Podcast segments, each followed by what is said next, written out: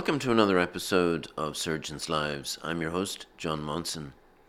My guest today is Joep Knol. Joep is Dutch by background, uh, but works in Belgium, where he has indeed worked for a number of years. I've known him for many years now to be one of the great surgical innovators who views surgical anatomy in a different way to most people. He's perhaps best known for setting up the iLapp Foundation, and his contributions to surgical education and teaching operative skills are uh, really quite remarkable. He uh, spends some time in the IRCAD institutes and on a regular basis travels to Sicily to operate where he has done for a number of years. So, without further ado, uh, let's listen to what he has to say as he talks to us um, during a, a, brief visit in Portugal. I'm John Monson, and this is Surgeons Lives. Can you hear me? Yes. Okay, perfect. Perfect. Um, uh, I'm actually in a hotel in Portugal, so it looks more fancy than my house. Actually, you know, this is not the real thing. Actually, but um, I'm, I'm, visiting Bill Heald and Amjad Parvaiz tomorrow, so but this was the best time to to meet actually. No, it's fine, and I appreciate you taking the time to talk to me. Um, I don't Absolutely. know. I don't know if you've um, uh, seen any of the other um, podcasts that uh, we've done, but it's a new series called Surgeons' Lives. Um, yes. Which is obviously about the surgeon and their lives, but as much as anything else, it's about the other stuff that matters. Um, uh, yes, I understand. Um, I've seen the last one, Sonia. Oh yeah. Name? Yeah, I've seen that one. Like, yeah. Part yeah. of it. No, it was very interesting. I didn't, I didn't know her actually, so it was very interesting to, yeah, yeah. to learn more about her. Yeah, there's uh, six or seven of them now we've done, in it, and yeah, cool. It's interesting that um, I, have done it really because I want to um, let people understand in more detail that surgeon there's more to surgeons than just the lecture they give. Yes absolutely. um, and um, that, that, that's what i liked when we were in colombia with the last session of lectures was really interesting i think. Yes. So what i normally do and i'll do it with you is to ask you to give us a little short version of your life and career starting with the words i was born in which okay. doesn't mean doesn't mean your age. Uh, it means where you were born. okay, okay, no, perfect. So uh, you started already now? No. Yeah, yeah. Oh, you started already. Okay, no, no. Yeah. Oh, okay. I, I didn't get it yet. You know, I, I maybe I have to excuse myself a little bit for my English. All the all the people you interviewed are, of course, a kind of native English or American, so not you know, at all. If I say um, if I say something really stupid, you have to correct me, John. No, no, we no, I was I was. We can always blame um, the the language. Uh, I I interviewed um, Julio Mayol just a few weeks okay. ago, and okay. he made the same comment as I said. His no, perfect. way better than my no Spanish, that's for sure. I feel comfortable when looking at you, and I feel relaxed. So it's no problem actually. No, no. I was I was born in the Netherlands I think uh, Dutch people are known for their height. So I'm a typical Dutch guy. Um, I was born in Nijmegen, and Nijmegen is a city at the eastern part of the Netherlands, close to the German border. Um, Nijmegen is a very nice city. It's famous for a, a war movie, A Bridge Too Far, where the uh, people that had to uh, flee the Netherlands were dropped at the wrong bridge. So they were a bridge too far dropped actually. So it's famous for that movie. It's a pretty big city. It's a city. It's the oldest city actually in the Netherlands. Oh. And I was born actually um, in a very good family with my uh, my father and, and, and mother. I had one sister. I still have one sister. My father was more kind of a businessman, but he was always involved in medical equipment, medical devices, medical companies mainly uh, concerned or, or involving heart surgery or cardiology. So like pacemakers for Vitatron, uh, pacemakers for for for heart rhythm. Um, and my mother was actually very artistic. My mother was an artist. She gave some lessons, and Um, and my sister was very artistic too. So my sister at the end became an architect and she moved to uh, South Africa. Oh. So she lives in South Africa. And uh, but they are really the artistic part of the family. So when my mother had to teach some people, the things I could make were like for a like average grade, and the things that my sister made was like an example for the for the higher grade. So I'm kind of like the the guy with with with two rights or two left hands, whatever you want to call it, you know but the, the, a little bit of an artistic part is is still in me. I think um, I had a I had a beautiful, happy youth. I did a lot of sports, which you might not tell now anymore. But uh, and the strange thing, although I started to tell you that I, I'm a typical Dutch guy, mm-hmm. is that I was very small. I was a very tiny guy. So when we had athletics or gymnastics in school, we had to go from the the highest, the tallest guys to the to the tiny little guys, I was like, I had just one guy on my right side actually. So I was a very tiny little guy, and I played a lot of soccer, and I was pretty talented. That's what they said, but I was too small as a goalkeeper. I was a goalkeeper. Goalkeeper, yeah. Yeah, I was a goalkeeper. So I have I have beautiful pictures. I will I will uh, send to you for that. But they were thinking about giving me giving me growing hormones because I was too tiny to become a very good goalkeeper. So I'm very lucky that my my parents were very reasonable and had a, a, a very brilliant mind not to give me growing hormones because then I wouldn't fit into a AOR anymore, I think. So I played a lot of soccer. I did a lot of uh, sports. Um, and you had, um, you were the kid that had the poster of Johan Cruyff on your bedroom wall. Yes, yes, yes. I'm, I'm a really big fan of Johan Cruyff. I'm a really big Ajax fan. And that's for several reasons. Ajax is at the other part of the Netherlands, in the western part, in the city of Amsterdam and the, and the capital city. But I mean, the jerseys are beautiful, like like white and red uh, uh stripes. I mean, they have the the god, you know, uh, Ajax as an emblem, you know, on the on the chest. So it's mm-hmm. it's it's amazing. And and Johan was, to my opinion, but of course, after this, no many, no, not too many people will watch your podcast anymore, probably. But I, I think he was the best soccer player ever. It's very difficult to say, you know, but he was very, very smart.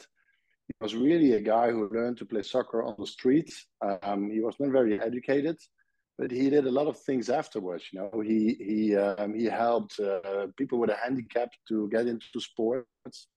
He has around the world a lot of uh, Cruyff courts, we call it. I think there are like 200 or more than 200 Cruyff courts around the world um, for children to go out and leave their computer inside and, and yeah. play outside, play soccer or play anything else. So he was kind of much more than a, a soccer player, although he was very good. In, in he soccer. was um, so, he was credited with um, you know developing the so-called total football Yes, yes, he was. He was like uh, together with uh, with Rinus Michels. Actually, he was the guy who who who started with to defend after an attack right away and have wing backs and and and and of course that's why I love Ajax actually because I think when you are a professional soccer player and you get a lot of money, you have to play attractive football. You know, yeah. just to say you have the defense in the world I mean, that's that's not enough for me. You know, I want to have fun when I go to. There, you were a kid who was good at football, but maybe not quite good enough.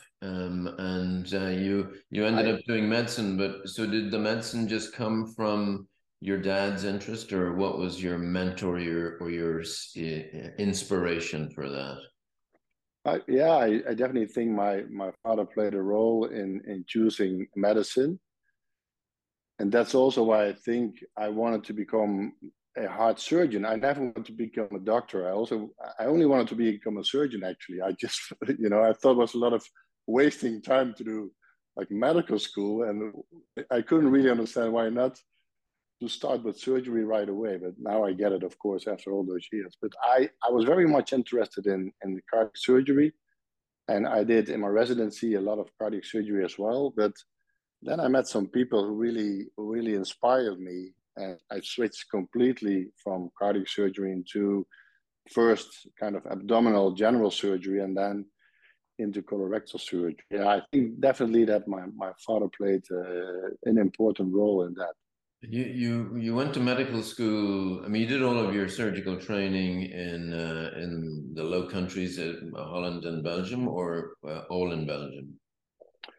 Well, actually, my medical school was completely in Belgium. I um, there was a kind of a lottery or, or limited uh, amount of places in the Netherlands, so I had to choose either to do something different than medical school for a year or for two years, yeah. and then try again, or move to Belgium. And so I, I applied for the University of Leuven, um, which was uh, something I had to adapt to because you know a, a, Dutch guy going to Belgium. It's a big difference between Dutch people and Belgian people. The, the Belgian people think that the Dutch people are are more loud, have bad eat habits, uh, are too tall, and so I, I think you know so well, that's that's going to come from the uh, the mayonnaise on the French fries is not good. It's not a good look. The, ma- the, mayonnaise on the yes, the mayonnaise on the French fries. We have like we have bitter balls. I, I don't, don't know if you have ever eaten bitter balls. It's like a small a little bowl with a with a with a crust around it, some meat inside, and yeah. you know, a real Dutch people they really love it. You know, if you go visit the hospital in the Netherlands for lunch you mm-hmm. get bitterballs and karnemelk. Karnemelk is kind of a sour milk, which I, I really don't like, but they all eat it. And, and probably that's why they're so tall together with um, a cheese and milk, of course, you know, all the proteins. So but I had to adapt a little bit. Professionally, did you ever go back to Holland or did you, you moved to Belgium for medical school and have you been there ever since basically? Well, at, at the end, when I um, when I finished my uh, my medical school and, and when I was already a resident, um, Professor Penninckx, who was the head of uh, uh, abdominal surgery at that time, Freddie Penninckx, was a brilliant guy, very very nice guy. He sent me to Amsterdam to go to the Dutch Cancer Institute to learn how to do debulking surgery. And he said, you know, we have to start up HIPEC in debulking surgery and go there for like three months and come back. So that's the only period I went back to the Netherlands of course, I also did also did my thesis defense uh, around four years ago in Amsterdam. So there yeah. was like a joint thesis between Belgium and Amsterdam. So that's that's the only thing I did mm. besides observing or preparing. Yes, yes, absolutely. So do the do the Belgians consider you Belgian or or Dutch?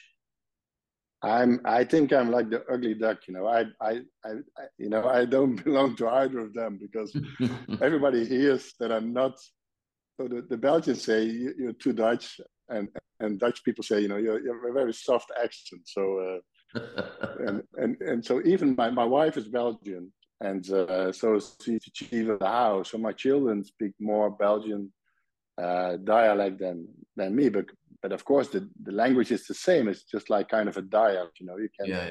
you yeah. can hear the difference. Yes, yeah, yes. for sure. Um, and so, you... but uh, but Leuven is beautiful. I I think you've been in Leuven. Leuven is a beautiful, beautiful city. So I had a fantastic student time. Uh, a beautiful, safe city to to do medical school actually. And you you you became a colorectal surgeon, um, and yes. in, in yes. colorectal surgery, or indeed in any other form of surgery, apart from Freddie Penninckx, um, did you yes. have mentors who influenced what you were doing? Well, I was I was very lucky when I was a young resident because I was in another part of, of Belgium in the city of Kortrijk, and there was one older surgeon who, who was already almost retiring. He was called uh, Paul Hinnekes, and Paul Hinnekes had did a fellowship of two years in Mayo Clinic in Rochester, and his younger surgeon, who was called Frankie van Steenkist, uh, was taken to Mayo Clinic just to observe uh, brilliant surgeon to do surgery. I was very lucky. So I was there as a young resident for, for like uh, six months. And they said to me, you know, we have something, some kind of an offer. And so we just asked you to come and come to Mayo Clinic for a week. We go to Minneapolis afterwards to have the course from uh, uh, yeah, who, was there? You know, um, and Goldberg and uh, Goldberg, uh, yeah, Madoff, you know, yeah. all the all, all, all very brilliant people who, who I met there. Mm. and so uh, I was very lucky, and they took me along, and they even paid for my trip. And after that, after my first trip, I, I kind of decided that I wanted to go back and see Santhat Nivatvongs and uh, um, Roger Dozois, Eric Dozois, Heidi Nelson. So there were pretty big names, pretty big names for me. Yeah. And so mm-hmm. those two teachers at the, from the other side of the country really inspired me. And back in Leuven, of course, Freddie Penninckx and Andre D'Hoore, I, I, owe much to him because he's a very, very brilliant surgeon. Um, and we, we, we got along very well. And I, I learned a lot from him as well. So I think those are really the people that changed me together with observing other people in other countries uh, afterwards doing colorectal surgery. Yes. You moved to your um, current job not that many years ago. No, I, I stayed in the university hospital for, for around three years as a junior staff member. Um, we had a very busy time, so I was not really allowed to go abroad to a kind of a fellowship because we had a lot of work. And then I worked um, I worked in another big hospital in the city of Hasselt for the last 10 years. And now I moved to the city of Genk, who was pretty close. So I could stay in my own house, but it's the other direction for, for like 20 minutes. So um, I stayed in Belgium and um, I think we have a very good hospital that really wants to improve and to really specialize and have really like a, a good department of colorectal surgery, which which I'm the chief of uh, a small department. I have to be honest. So just for people um, around the world um, to get an understanding, um, tell us about the you know the the high level concept of um, economics and salaries and who earns what and how do you make your money in Belgium? Is it private practice? Is it state? does the big boss get all the money? Does the junior get none? How does it work? You know, as you progress through your. it's, I, I, I think it's a big difference between really full time university or outside of the university. If you are working in the university, it's like a fixed salary. Yeah. For all staff members, maybe if you're a little bit older, you get a little bit more, or if you're chief of a department, you get a little bit more, or when you are in uh, the committees you get a little bit more, but you know it's kind of fixed. The system in Belgium is is if you work outside of the university, you get paid per procedure. So every procedure has a number. Mm. So rectum is more than a colon, and so yeah. Yeah. It depends on how much you work actually. You know, if you have a, a very nice practice, you you work pretty hard but you have a very good salary, and and um, I, I think that's very good. We, we don't have a system like in England with with like an NHS and then a private practice. We have every patient has, has a very decent insurance in Belgium, but you can add your insurance to have a private room or you know have some facilities. But yeah. It's not only for the rich people. Every everybody has like a very nice, a very a good uh, insurance, and everybody can have decent healthcare. But you can really work like like uh, including the weekend. You earn a lot of money, and of course you have to kind of balance that between earning a lot of money and have a decent life. So oh, sure. Uh, sure. But so that's, that's how it works in Belgium. So surgeons in Belgium do okay financially. Yeah, I think they do. They, they do they do pretty well. I think yes. I think uh, and everybody has like a good salary, and some people have like a, a, bit more i think yes sure yeah of course it, it depends on the surgery if you're if you're kind don't know in the US, if you're like a bariatric surgeon and you like a like a gastric bypass it's the same kind of money as a as a colon so but if you have to if you mobilize the splenic flexure to have no tension or no traction yeah, yeah. and you have your, your neighbor doing a gastric bypass in 45 minutes you know it's it's, it's passion not it's passion, not the money. The money is not most important, of course. So what? So on that very point of passion, um, so you know, what became your passion? In you know, you're known around the world for you know iLapp and um, and technology and very cool videos of TME and colorizing aspects, but um, you know that's uh, like most overnight sensations, you know, they'd been working at it for a decade, you know, before they became an overnight right. sensation. So, uh, you know, how uh, what what is your passion in surgery?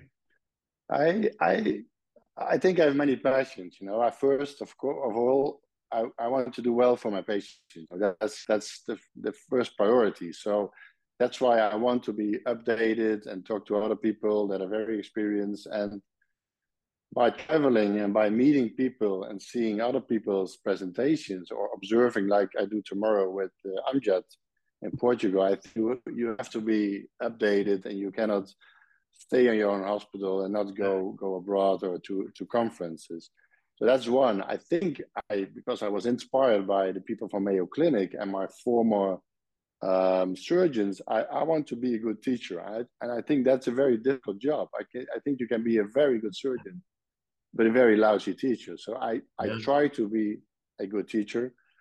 Um, and then I try to, to educate um, with iLapp surgery, with, with, with, with presentations, with like crazy stuff. You know, I try to be a little bit of artistic with my 3D animations, with my illustrations. And I, I, mm. I met a lot of passionate people. I, I met a, a girl who's called Stephanie Philipparts, and she is like she's so nice to me and because of me she has a lot of work and if i have one drawing she has to make she really says you know just send it to me I, I do it overnight or whatever you know if whenever i'm traveling to the states or somewhere before i leave the airport i say stephanie can you change something to it and then i arrive and she she of course uh, changed the, the illustration a little so I, I try to be a good surgeon. I try to educate. I try to be innovative, actually and I like to, to travel because traveling is uh, enriching to me, not only for work but also for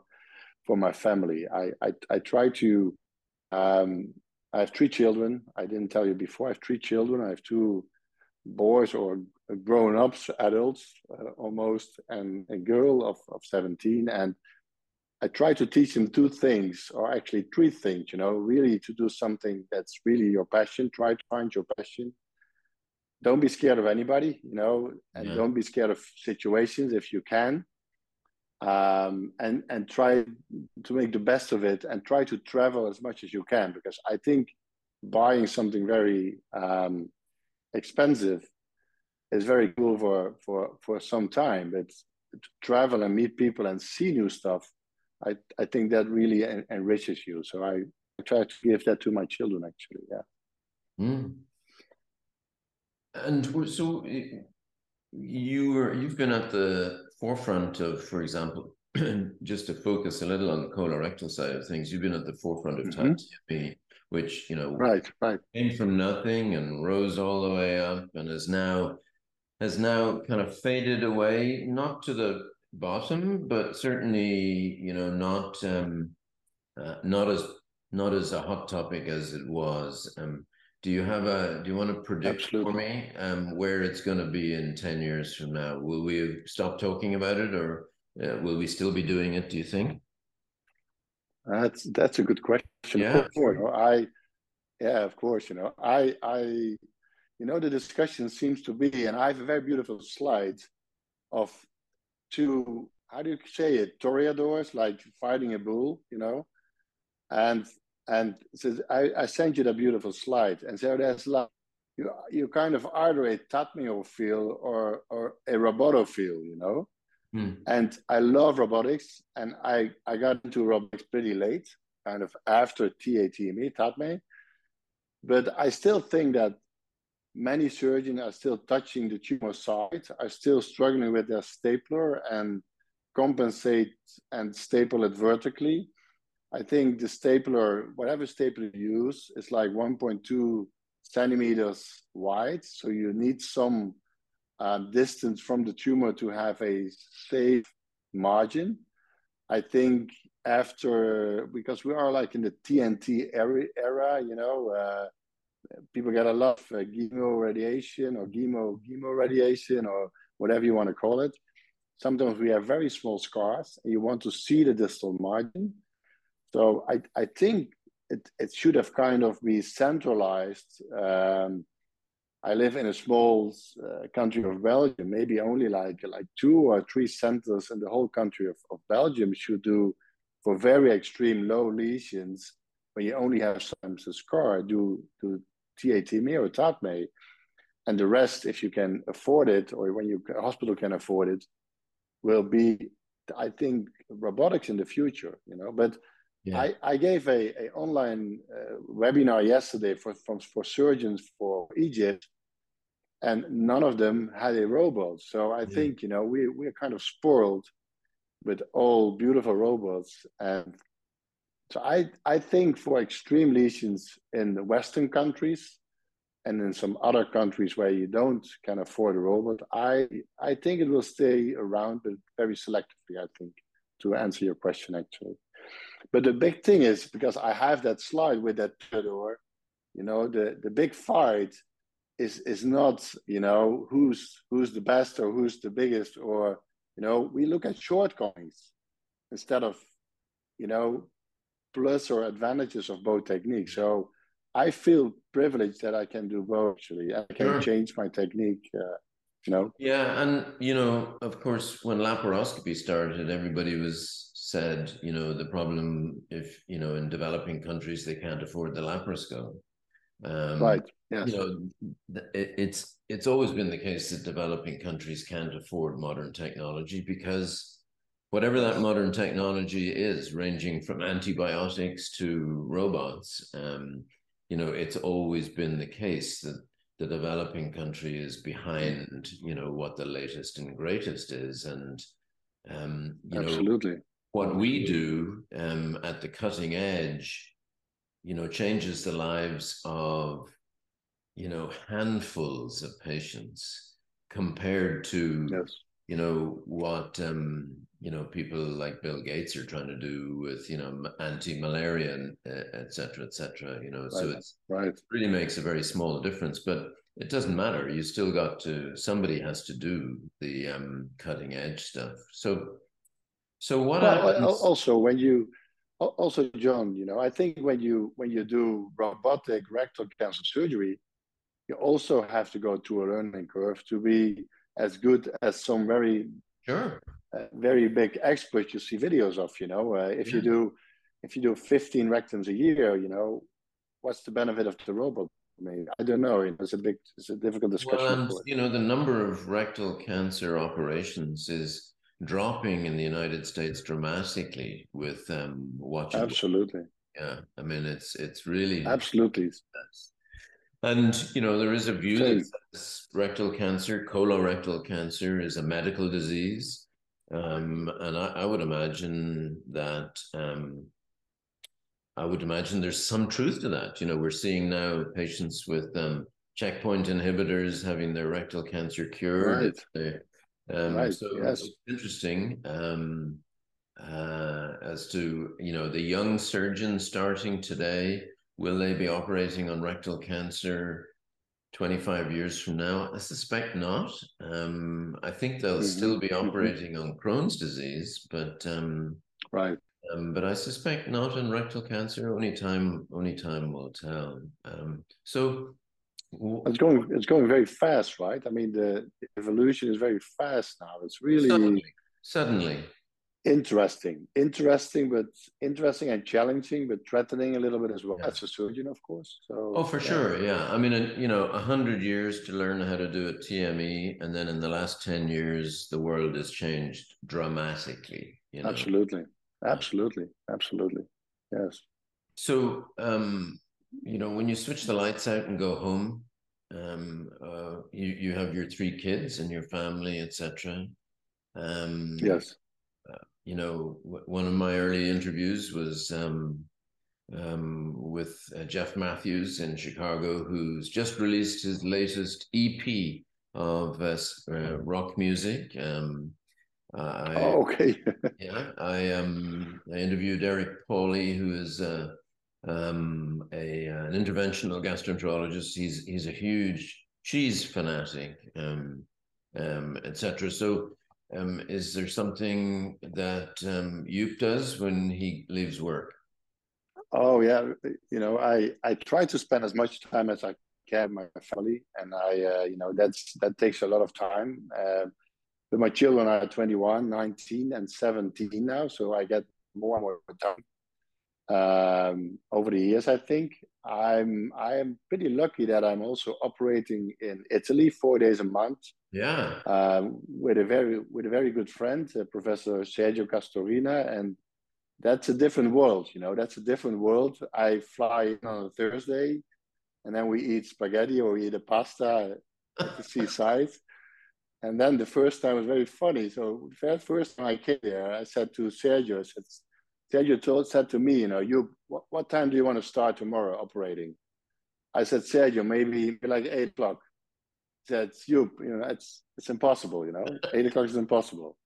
I said, Sergio, you know, what about nine o'clock? He said, no, it's not impossible, it's difficult. So let's start at 10, he said. So he decided already. So we always drive in at 10 and we, we drink an espresso and then we operate pretty late till like eight o'clock with a, with a very nice pasta lunch. Um, and I'm, I'm kind of uh, looking for a smaller house there now because we agreed on the fact that I will come there for many, many years to come. Like there's a French professor that comes there now for 23 years who with his father. It's like a family hospital. And although we have only six ORs, and it's it's amazing, and and and the nurses they only speak Italian, so I try to, in my free time, I try to to, to speak Italian and become a little bit better on that, but piano piano, you know, just slowly. Um, I I like I like uh, nice cars like you, but I never was that good, so I like to drive my car um, and I try to, to to to do a little bit padel, you know, you know the padel sport, and very little bit. And I try to play some golf, but you know, I'm I'm you know it takes a lot of time, so I try I try to to do yes. some holes, and then I I go home tired, and I, you know I, I you know, and I, I love to listen to music, but I played some guitar, but I stopped for a while. So maybe if my children go uh, or studying, I I try to play my guitar, Spanish guitar actually, it's acoustic Spanish guitar, yes. not electric. Yeah, yeah. but yeah. Uh, you know, it's like like training my fingers, you know, uh, a little bit. And I like to travel, you know, wherever. Sure. Well, I'm I'm fairly sure that in Sicily they would benefit from having um, an older Irish surgeon come. Uh, you know, sometimes um, it's just yeah. You know, I, well, you should definitely come. Should definitely come. but it's it's very funny, you know. We I, I was operating there, and a and there was, was a very good surgeon who operated a young guy uh, many, many years ago. And he had like a subtotal colectomy, ileorectal anastomosis. And he developed a rectal cancer in his rectal stump. And in another hospital, they did an, an, an open exploration and they stopped. They said, you know, it's impossible.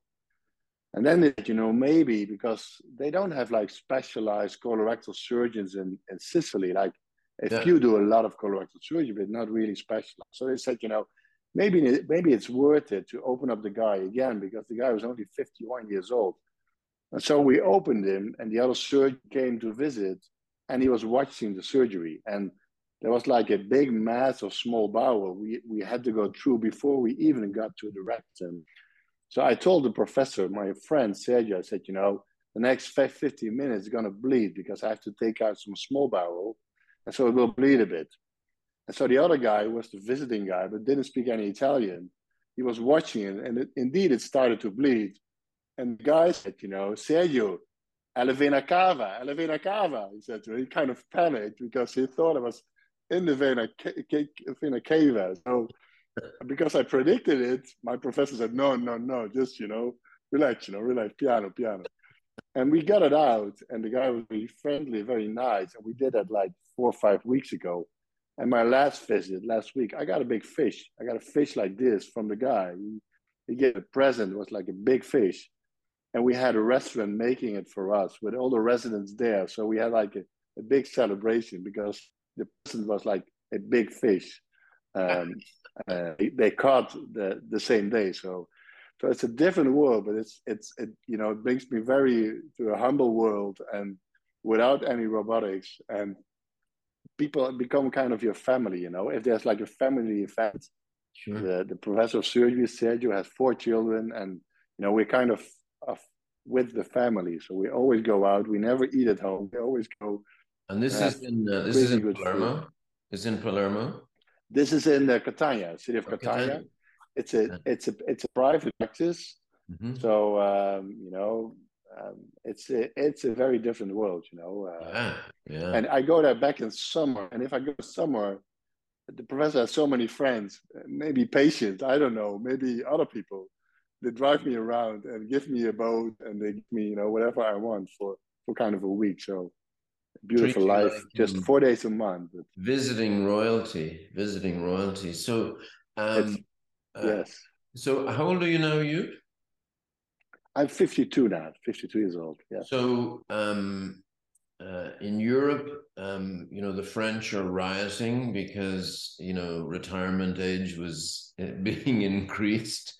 Um, Big fight, right? Yeah. I always like to uh, explain to my um, my American colleagues that the French are specialists at striking. They're very good at it. They know they are. Know, lots of people are. go on strike around the world, but they don't really do it in a way that causes any trouble. But the French are experts. I mean, if they go on strike, yes, yes. you're basically paralyzed for a long while. But they know how to make a fire. They know how to make fire, right? Exactly. So um, so are you, what are you going to do um, when you're 62 or 70, or will you be still going to Sicily to operate on, on strangers, or are you to, um, I, you, one of the, uh, one of the podcasts you might want to watch is Fabio Potenti and Kristen, his wife. Yes.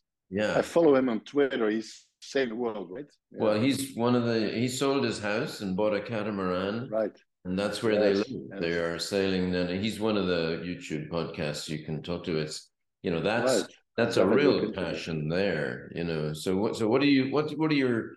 What's your thinking about um, retirement? Not just from you, but from other people. Do you think people should retire at sixty or sixty-five, or should they work until they're eighty? You know, I I I I think you know when you become like after fifty, you that's what I noticed. I started thinking about it more, you know, because you see your parents, and my parents are like 20 years older than me. And you know they they are still fit. I, am very happy that my parents are, are very healthy. They travel the world, they play golf. But by watching them and seeing that they don't move that fast anymore, I think if you're after 50, you you earn some money, you you have a decent life, but in 20 years you will but will not be that fit so i i think you know maybe like after 60 i will try to see where i am and and and see you know officially we have to work till 67 in belgium but i don't think i will make it till 67 i think like like 62 63 64 i like to travel. Maybe i'm invited in some places i will definitely do that. And maybe i will end up in in sicily you know um, operating some people, but you know, I I I want to enjoy my life after 60. I don't know where after 60, you know, 64, 65. I don't know. I respect, I will see Bill Heald tomorrow. If I'm as fit as him at his age, maybe I'm still, you know, traveling. I, I really don't know. I don't know, John, but um, yeah, it's I a, want to enjoy life and it's different for everyone. I think in Belgium, you know? In Belgium, it's a it's a bit struggle. It's a big struggle because you, you, you can have a lot of patients, you can operate a lot of patients, you can earn quite some money, and you have to you have to work hard.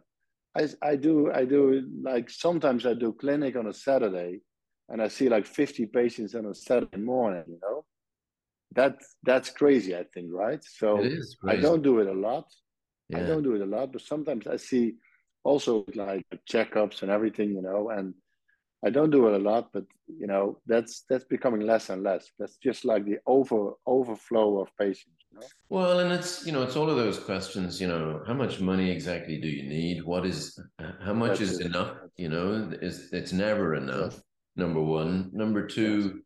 You know, even though you think you have enough, um, you know, when somebody offers you more, um, it's always, yes. you know, if you were, you know, if you were working for you know 15 euros an hour packing fish in a factory you you would not right. be yes not be doing this what you do now you know let's be realistic right you earn a lot more money yes, yes. so so there is a reason and and of course there's a truism about people is that you know whatever they earn, most people spend what they earn, um, so that you right, know they, right. their lifestyle fits their income to a degree. You know, it's the exceptional right. person who is you know saving you know every penny and still driving their 32 year old Volvo 144, you know, or whatever it might be, you know. um, I think that's correct. No, I think that's correct. Yes. No, we should we should enjoy and and and I I try to spend as much time and more nowadays with my children than when they were young. I was sure. Yeah. away too much, like most of the surgeons probably, but after 50 start thinking about it i think. Yeah i you know i often say to people uh, which was said to me by a, um, uh, a colleague many years ago surgeons are better grandparents than they are parents you know? Yeah probably. Yeah uh, i i, I think i have to agree probably yes. So i don't want to be a grandfather yet you know? I don't want to call it like like grandfather Joep yet you know uh, mm. because then i have to sleep next to the grandmother you know that's you know exactly. Let's wait. A, let's wait a little bit with that. You know. So tell me, um, you know, whenever you're, whenever you hang up your your scalpel or your whatever it is, um, how would you, how would you like to be remembered, and and how do you think you will be remembered? Oh, I, I don't know. I think you have difficult question. I, I want to be a teacher and I want to make, you know, I some people made a difference in my life as surgeons. So I hope some people would say, you know, he really changed my way of looking at anatomy and biology surgery.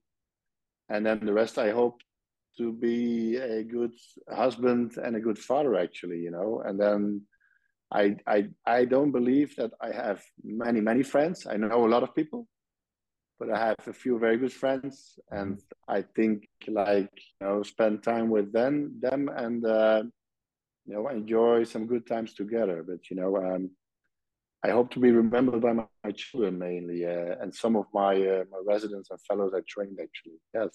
And some good college you know. We had great times and we i love to discuss with you and uh, but we love we love the time after the meeting as much as we love the meeting because that's exactly. very precious time to all of us yes yeah exactly and you know I, it's it is interesting you know how medicine and surgery and everything changes you know I, am of an age where when I started training people, we were doing gastrectomies and vagotomies and highly selective vagotomies for a disease that just in my career time doesn't exist anymore.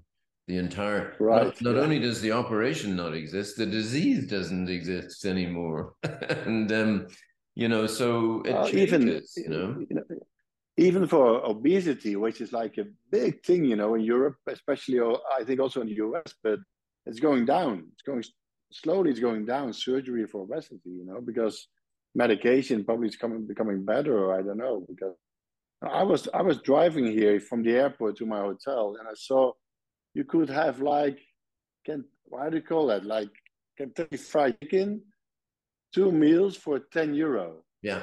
Mm. So why would you go to a decent restaurant if you can buy something for two people for ten bucks, right? No, for sure. So this is sure, something you know. probably. I think times might be changing a little bit. You know, people are yeah. more.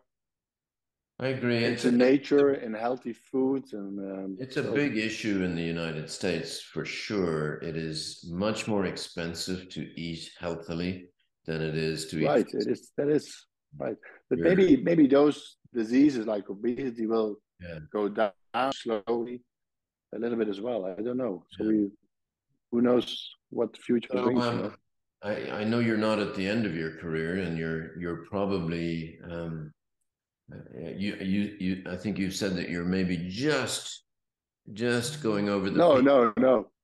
I said I'm on a plateau, John. You, okay. You're wrong about okay. that. So um, I don't know how long my plateau will last. You know, I, I don't know. So here you are. You know, you've reached this stellar height. Um, any regrets in your career to date? Anything that you think you should have done um, differently? No, I don't think so. You know, I always choose for passion and my career actually uh, for professional uh, thing. You know, um, I, I I left the university hospital because I I thought it was very hierarchic if I say it right in English. So it was like, you know, it was very difficult to treat your own patients and yeah.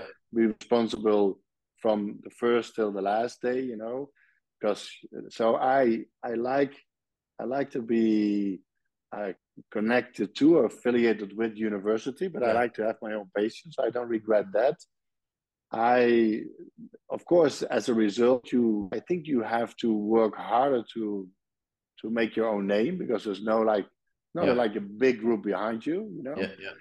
I don't regret that. I like to be innovative, so that's why I started iLapp, and I like to be really teaching in a different way. I think textbooks will disappear. Yeah. You know, fellows reading something instead of watching something, like a podcast, is will will kind of disappear. Very rare. The only thing I might regret is that I I I was not not home uh, all the time. Sure. Maybe my balance was not always in the right right yeah. way. Uh, but I think you, know, you would not I can learn from that maybe. I think you would be uh, not alone in that. Um, in that. Um, no, no. So, in you, you mentioned that you know the the university structure is quite hierarchical. Um, you know, with the, the the big chief being the big chief, etc. And and that's certainly right. been my experience in in many European countries, Germany, but you know, certainly. Um, Absolutely, Germany. So, and it used to be very strongly the situation in the United States, um, where the chairman of surgery was, you know, all powerful. Um, firstly, the chairman of right. surgery. Firstly, the, the chairman of surgery was all powerful, and secondly, the chairman was a chairman, not a woman. Um, oh, okay, yeah. Um, so hierarchy in many European countries in that way has remained quite strong um, still. So where is where is diversity and uh, inclusion and um, how is that um, how is that being incorporated or is it being incorporated in terms of you know gender diversity etc in what has been a very traditional hierarchical model in europe yeah, of course i i come from Netherlands. So in Netherlands is a very open society. Mm-hmm. You you call your professor with the first name, which in. Belgium is is really impossible. Yeah. Um, so in the Netherlands, it's it's a very open society. Sometimes maybe a little bit kind of too open. You know, like um, you don't have to become friends with your professor. You know, you can be you know you can be respectful yeah. and have the same talk. Um, I think uh, in Belgium it's a little bit more like hierarchic, if I say that right. Um, but you know, times are changing. I think it's changing. I think there are definitely more um, female students and male students now in medical school. I think uh, the candidates we see for, for fellowship, we saw a few candidates for fellowship for colorectal surgery in my hospital, and all of them were female.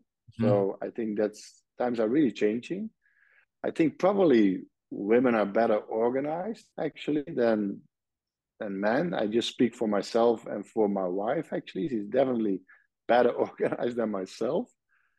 And most um, female surgeons are, are are better when they start. Actually, you know, men seem to be more clumsy, but but in the old days more more persistent. But I think that changed a lot, and so and I think we are more thinking about the balance. So I, I respect my female uh, colleagues very much, and I think um, you know it's it's a very good thing to to have big diversity.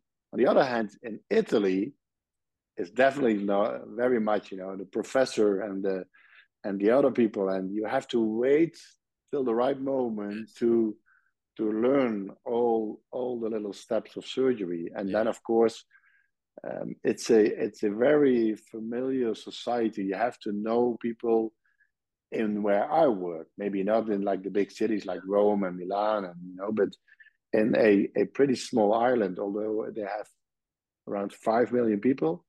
Yeah. It's still you know you you know the people, but times are changing. I I, I think it's a good thing actually. So um, I am very good thing many years ago, more than 20 years ago. Uh, no, it was about 20 years ago. I had an Italian trainee in when I was in England.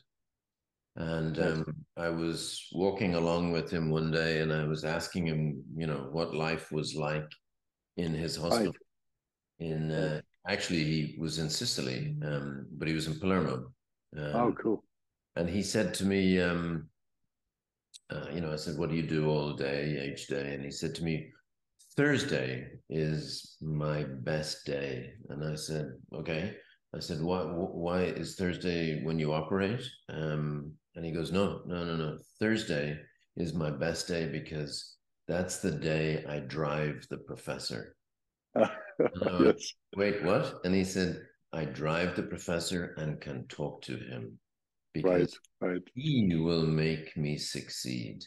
Ah, yes. Well, mm. well, that's a bit, you know, in, in Italy, it's a bit that way. I come in and they say, Hi, prof, how are you? And and they they try to come to Belgium and, and spend like three months or six months, and they're they're very welcome. But sometimes you operate and you look behind you, you see like like six residents behind you, just or a sometimes pretty simple operation, you know. And they, and, they don't really do much operating. You know? No, they don't operate. They have to wait a long time. Now, in, in Belgium, it's also it's a big difference from the Netherlands, also for nurses. You know, in Belgium, the nurse will never um, I call you by your first name.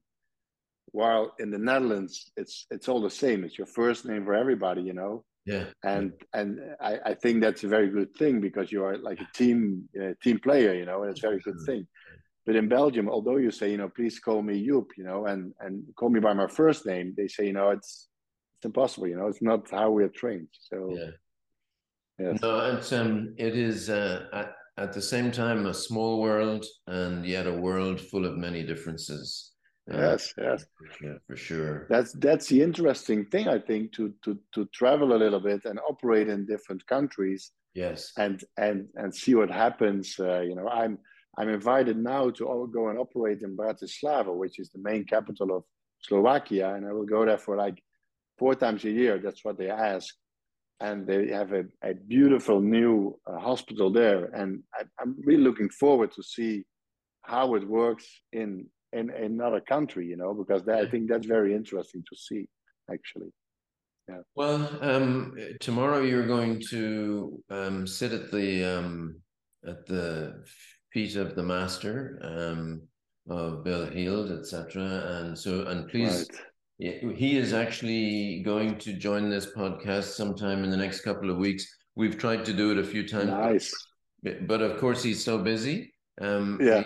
Struggling to fit me in. Um, so please remind him when you see him tomorrow that he that he I owes will, me. Um, I will tell that to him. Yes. I and in the meantime, thank you so much for um, taking time out of your evening. I'm sorry to have you so late. Um, no, no, I'm I'm very honored, John, to to be invited and it's very nice to talk about something different than just the scalpel and and and and everything and suture. So I think, and very difficult cases, you know, who's the best in a multidisciplinary meetings. I think I think this is this is very interesting. I so hope people enjoy And this. I will let you know um, when we're going to go live with it.